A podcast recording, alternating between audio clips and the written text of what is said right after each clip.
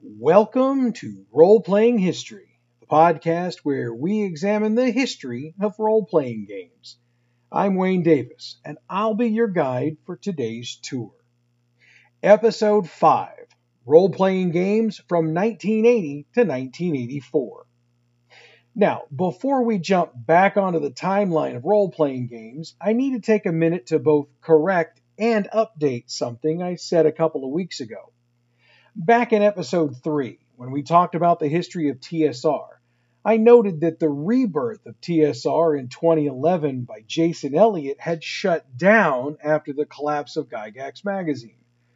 Based on what I'd found at the time, or more specifically, what I hadn't found at the time, I believed that that was the case. However, I have since gotten more information confirming that his version of TSR games is still in operation, still producing games. However, there's an update. E. Gary Gygax Jr., the son of Gary Gygax and Elliott's former partner in Gygax magazine, is the head of a new TSR Games based out of Lake Geneva, Wisconsin. Per comicbook.com, the announcement was made earlier last week, the week of June 15th, and this new version already has a game to produce and released called Giant Lands, with another one on deck called Tales and Tots. So not only do we still have one TSR games, we actually have two, which is going to get real interesting. All right, so now that I've corrected myself and offered up an update, let's get the new tour started by hopping back into the timeline. In 1980, a new publisher, Iron Crown Enterprises, brought a new game to the market, Rolemaster. Created by Coleman Charlton, John Curtis, Pete Fenlon, and Steve Martin, Rolemaster was another foray into the fantasy gaming realm. Rolemaster brought several new or different concepts to the gaming world. The first was the idea of concussion hits, which weren't deadly. This is the first instance I can find of non lethal damage in a role playing game. The second thing was the idea of open ended die rolls. Some gamers listening to this, you can compare that to the idea of exploding dice, like in Vampire and other games. For Rolemaster, the gist was this if your roll result was high enough or low enough, you would re-roll and add or subtract the results from the first roll. If that roll was high enough or low enough, the process continued. In real terms, what it meant is a halfling could drop a giant with a dagger in one hit. Granted, it'd have to be one hell of a well placed and lucky shot, but it could be done based on the rolls. One final add on was a critical hit table that included not only the type of hit, crushing, slashing, etc., but also severity, ranked A to E, E being the most severe. There was also a hit location, so players could track hits. Oh, and, and this all applied to the NPCs as well. So it meant that a low level, lightly armored character would probably have a short life expectancy. But this game has had a long life expectancy. It, it, survived. Four editions were published by Iron Crown Enterprises before they closed their doors in 2000, and several reprints have been released by other companies, the most recent coming out in 2008. Reviews are basically the same heavy on math, heavy on charts, but if those were your thing, this was your game. In 1981, Chaosium did something really different but it requires a little backstory. There have been several attempts over the years to figure out how to tie non-fantasy games and rules into a single system. AD&D was the system pretty much everybody was using because it was the most popular system out there at the time. TSR tried to do this with Gamma World and Boot Hill. However, while those games were fun and somewhat popular, the system adjustment just really didn't work long term. So, Chaosium decided to try something different. In 1981, they released Basic Role Playing. Created by Greg Stafford and Lynn Willis, it was first released in the 1980 boxed set second edition of RuneQuest. Now, I have to note that Stafford and Willis pared down the system that was originally written by Steve Perrin. Their idea was to create a generic set of rules that could be applied across genres. In other words, you could play a fantasy game, a sci fi game, or maybe even a Western game with basically the same rules. Again, the rules were stripped down because the idea was that the sci fi game, fantasy game, or Western game would plug the specifics of their genre into the system base. Now, BRP separates armor from defense, and that's one of the first times this particular adjustment was made in a role playing game. Another big change is that in BRP, there was no difference between PC races and monsters. That allowed players an opportunity to play a lot of non human species. For the record, basic role playing is still published by Chaosium today.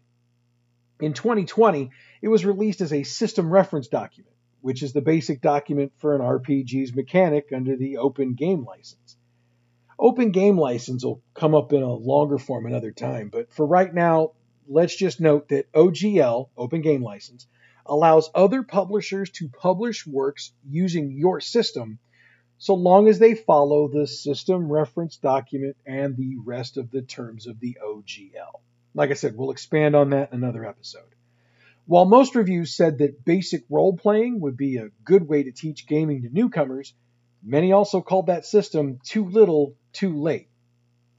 But I find it I find it humorous that some critics didn't like BRP because it was the base of Call of Cthulhu, which was also released in 1981.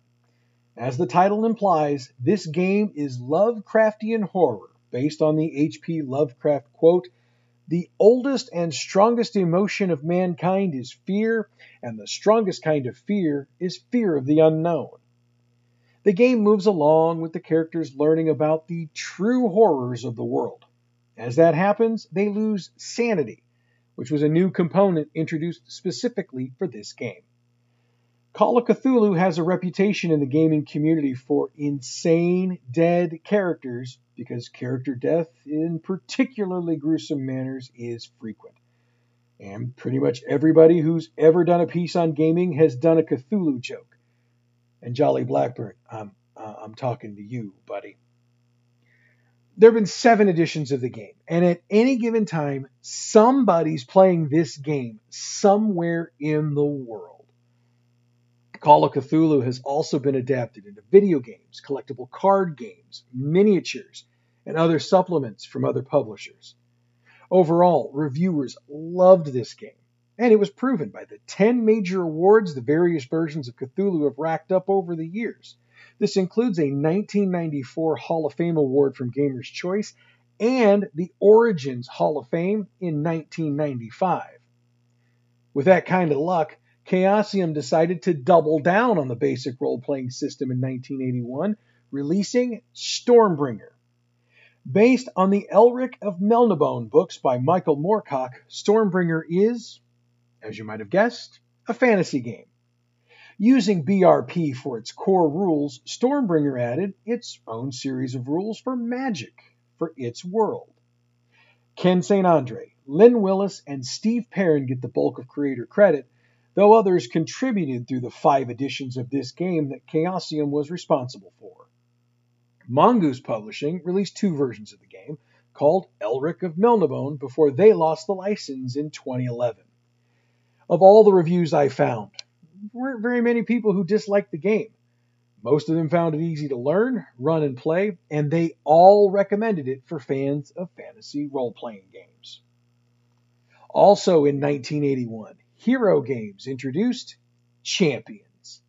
Inspired by Superhero 2044, which we discussed last week, it was one of the first published role playing games where character creation was based solely on a point buy system. Other games prior to this had had a version of the system, but die rolls and other variables were also involved. Champions was the first pure point buy character creation system. So, what is point buy? Simply put, at character creation, the player has a set number of points to use to build their character. In the case of champions, these are called character points, or CP. These points have to be spread out over characteristics like strength or intelligence, skills like martial arts or knowledges, and to build your superpowers. The fact that there are a limited number of points means that the player has to really consider the type of character they want to play before they ever start creating because every choice matters. Now, getting back to champions, players had to do something else new and different in character creation. They had to come up with character disadvantages. This meant that characters would have friends, enemies, strengths, and weaknesses at the start of the game. How's that different? Well, before this, players would have their friends and their strengths, you know, depending on the kind of game, but disadvantages and weaknesses were typically determined by the game master, and the GM would determine when to bring those into the game and drop them on the players. Set in Millennium City, this game was a true superhero game with all the trappings of a superhero world. The first edition of Champions won rave reviews. Subsequent versions, uh, their reviews varied from rave to meh to no. Six editions in all have been printed. Oh, and, and I missed this earlier. The game was originally designed by Steve Peterson, George MacDonald, Bruce Harlick, and Ray Greer. Now, Champions was important for another reason, as it spun off what is known as the Hero System. It was first published separately from Champions in 1990, but I'm including it here because its creation came from Champions. In fact, if you look at first edition Champions and fourth edition Hero System. That's called fourth edition because it was the fourth edition of Champions that came out at the time and they wanted to keep pace. It's weird publisher stuff. Anyway, stay with me. Compare first edition Champions, fourth edition Hero System. Mechanically, they are the same. The difference is that Hero System was pared down to make it work as a plugin for other systems. Steven S. Long gets designer credit for this, and the system has had four editions of its own. Now, I'll dig deeper into Hero System when we cover games in the 1990s and 2000s, so we're just going to go with what we've got right here and, and, and leave it be. 1983 saw Palladium Books enter the gaming market with the Palladium Fantasy role playing game, or Palladium Fantasy for short. With many of the same classes and races as the other games on the market, Palladium Fantasy set itself apart from the others with its setting. Set in the Palladium world, it has a history divided into multiple ages that have different levels of magical energy, ergo, different levels of magical availability for characters. This book gives great accounting of that history so that you can use it in the game. Geography and politics are also well established, again, giving a good, solid base of knowledge for the GM and for players to use in the game. Palladium Fantasy had a huge staff of creators. I mean, a lot of them. So many so that trying to name them all would take longer, probably, than this podcast is going to. So, for the first and hopefully only time, I'm going to send you to Palladium's website at palladiumbooks.com if you want to see the full list of creators, which you should because they deserve that credit. Palladium Fantasy has had three editions, with the most recent dropping in 1996. It should be noted that all of the first edition books and supplements are out of print. I know. Duh, you kind of expected it was first edition. However, at last check, you can still find second edition materials for sale, and nine times out of ten, you're going to find it brand spanking new. Reviews of Palladium Fantasy are mostly positive. The biggest gripe about the first edition concerned the price, which was $20 US. That was pretty high at the time for a softcover game book that was just a game book. I mean, normally for that price, you'd get some other stuff like dice, maps, or some other kinds of goodies that you could use in the game. 1983 saw Victory Games enter the playing field with the release of James Bond 007. Dun, dun, dun, no, I gotta stop. I, I, I really can't afford a lawsuit. Anyway, set in the James Bond world of the movies and books, players could play as Bond, James Bond himself. Other options were other MI6 agents or agents from allied agencies, such as the American CIA. As in the books and movies, the goal was to thwart the forces of evil attempting to take over the world and look damn good doing all right, forget the second part. It, it was all the first part. Thwart the forces of evil attempting to take over the world. What really makes 007 different from other games is that it really wasn't suited for the standard four person party. The way the game was built was really intended for one on one gameplay, which would be one player and one GM. However, two players could be supported with a little bit of extra effort from the GM. Avalon Hill, the parent company of Victory Games, worked really hard to be as authentic to the Bond world as it could, securing rights not only from Danjaq Eon Productions, who owned the film rights, but also from what is now Ian Fleming Productions. They control the literary rights. Gameplay and character creation are similar to other games, though they were obviously modified for the spy genre. Gerard Christopher King gets the designer credit for this game, and it should be noted it got a ton of adventures and supplemental material during its lifetime, including supplements specific to each of the movies that had been released to that point, with the exception of Never Say Never Again, and that's a whole rights issue thing I don't even want to try to get into. The game also sold well internationally. Before it was all said and done, it sold over 100,000 copies worldwide. Unfortunately, it went out of print in 1987 due to the license not being. That, by the way, is still a big argument between Danjaq and Avalon Hill because each of them says the other is the reason that partnership didn't continue.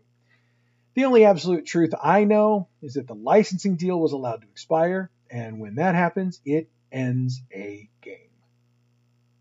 007 was well reviewed, was noted for its price point, its ease of play, and its layout, and it won awards from Origins and the Strategists Club in 1984. So if you can find a used copy, give it a run. Hey, speaking of 1984, let's head back over to Hero Games. They published Justice Inc., which is a game based on the adventure stories in pulp magazines of the 1930s. Written by Aaron Allston, Steve Peterson, and Michael Stackpole, Justice Inc. was one of the first non superhero games to use the point based system from Champions. Of course, that makes sense because they shared a publisher. Now, while Justice Inc. used the same point based system, the point totals they used were lower. And this game placed more emphasis on skills and talents to take advantage of the paranormal aspects of the pulp fiction genre. Justice Inc. got two editions published for it before the line was allowed to slowly go out of print. However, Hero Games, after much pressure from gamers, published a Pulp Hero game book that covers pretty much everything from Justice Inc.'s books in 2005. Justice Inc. got solid reviews. Reviewers appreciated the variety and setting, but always seemed to believe the game was lacking something. West End Games joined the role playing game crowd in 1984, releasing a game that still resonates with gamers Paranoia. Created by Greg Costikyan, Dan Gelber, and Eric Goldberg, Paranoia is set in a dystopian future. However, unlike other games in that particular genre, Paranoia also has a dark, tongue in cheek humor about it. The first major difference between Paranoia and other role playing games is that the players in a Paranoia game are competing against each other more than they are cooperating with each other. The PCs are given missions from the computer, which is the game's main antagonist. The missions tend to be incomprehensible, self contradictory, or obviously just straight up fatal when you try to complete them. The computer can, and often does, assign side missions that conflict completely with the main mission. Oh, and if that wasn't enough, characters are often assigned equipment that is faulty, dangerous, or experimental. Uh, read into that both faulty and dangerous. On top of all of that, each character can and usually does have a separate agenda from the other characters which of course puts them all potentially into conflict. Oh, and did I mention that failing to complete the computer's assigned mission will result in death? Yeah, Paranoia is a game that is very appropriately. Oh, also, each character has six clones, which are used to replace the character when it dies. And it will die, as will all the clones, eventually. Needless to say, this all creates a soup of dark humor that runs throughout the gameplay. And Paranoia is one of those games where it is either just loved or people didn't get it. Paranoia has gone through six editions. West End Games published three of them, titled First, Second, and Fifth Edition. Fifth was a, a joke. Mongoose Publishing has the other three, most recently in 2017, thanks to a very successful Kickstarter campaign. Reviewers loved it, and it won the Origins Award for Best Role Playing Rules of 1984. It was also inducted into the Origins Award Hall of Fame in 2007. Now, last week we stepped out of the timeline a few times to look at other aspects of role playing games, and I, I want to do that again this week. The role playing game themed adventure book got some competition in 1982 as Two Lines began publishing against the Choose Your Own Adventure line. Endless Quest, published by TSR Hobbies, had a 36 book first series that ran from June 1982 to March of 1987. These books were mostly D&D, but a few other TSR properties were thrown in as well, like Top Secret and Gamma World. There was also a four book special series, Crimson Crystal Adventures, published from March to September of 1985. A second series ran from 1994 to 1995, and it had two books planned for 1996, but they never got released. Another run came from Wizards of the Coast in 2018, and that run is still being printed. Fighting Fantasy entered the fray in 1982. Steve Jackson, not to be confused with the Steve Jackson of Steve Jackson Games, and Ian Livingstone created this line, adding in a twist. The reader had to create a character with six sided dice, then use the dice to resolve skill and combat challenges throughout the story. The reader also had to keep track of inventory, as certain quests could only be accomplished if certain items had been obtained.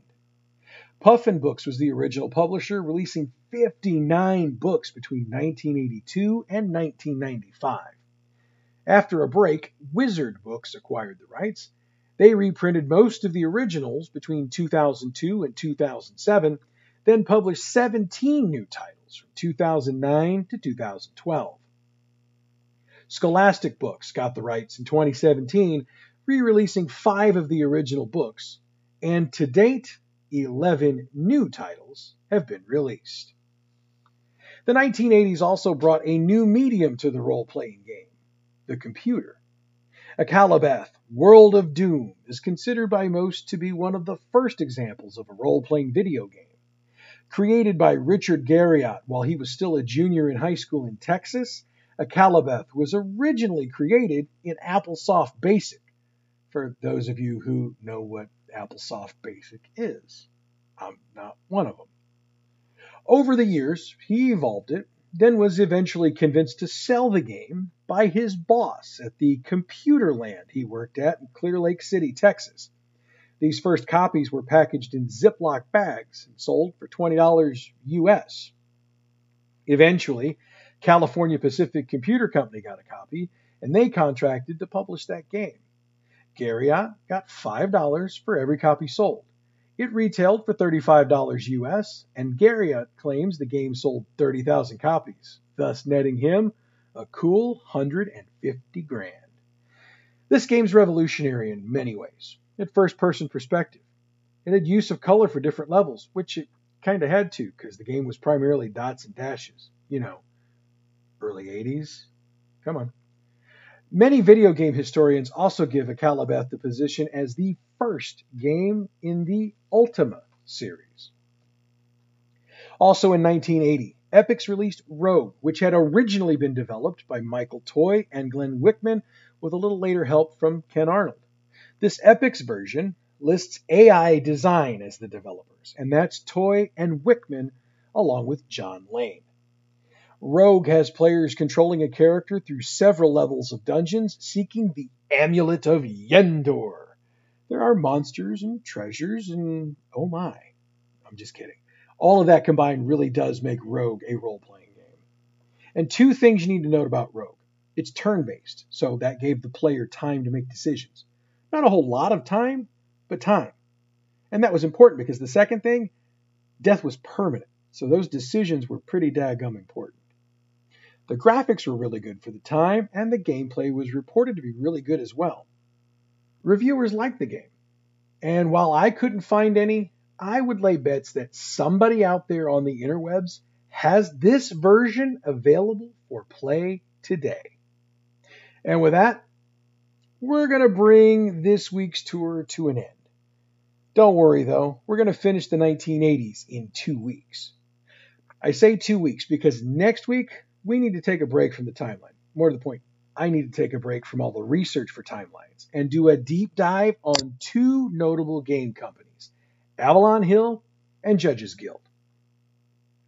Now, as we wrap up this week, I need to send a shout out to the two guys who inspired me to start this podcast Mike Duncan, who hosts the Revolutions historical podcast, and Conrad Thompson, who is the podfather of pro wrestling podcasts. But of course, the biggest shout out goes to you. Without you, I'm just sitting here in front of my computer talking to myself, and it really kind of bothers my wife and daughter when I do that. Yeah, kind of does. Anyway, sorry. Uh, don't forget to give the show positive reviews wherever you listen. It is always appreciated. And tell all your friends to listen in. Oh, and for those who've asked, and there have been several, Anchor is my podcast source, and they have reported issues with iTunes. So I still have no idea when in the hell we're going to be on iTunes. I am considering taking matters into my own hands, setting up an account with iTunes and an account with Audible so that this podcast can be available on those sites. So stay tuned, and I will let you know when I do that. You can check us out on Facebook and on Instagram, or you can at us on Twitter at Role Playing History Podcast. I'll chat on there with you. I swear I will. So I guess that means I don't get to say don't at me anymore. You can also email the show with questions or ideas at roleplayinghistorypodcast at gmail.com. I hope to have a website up for the show in the next couple of weeks, but I am not the most tech savvy dude. So that means I'm going to lean on my tech savvy daughter, and that could get interesting. So we shall see. But next week, we're going to take a look at the game companies Avalon Hill and Judges Guild. That's next week. And until then, thank you so very much for listening. I'm Wayne Davis, and your role playing history.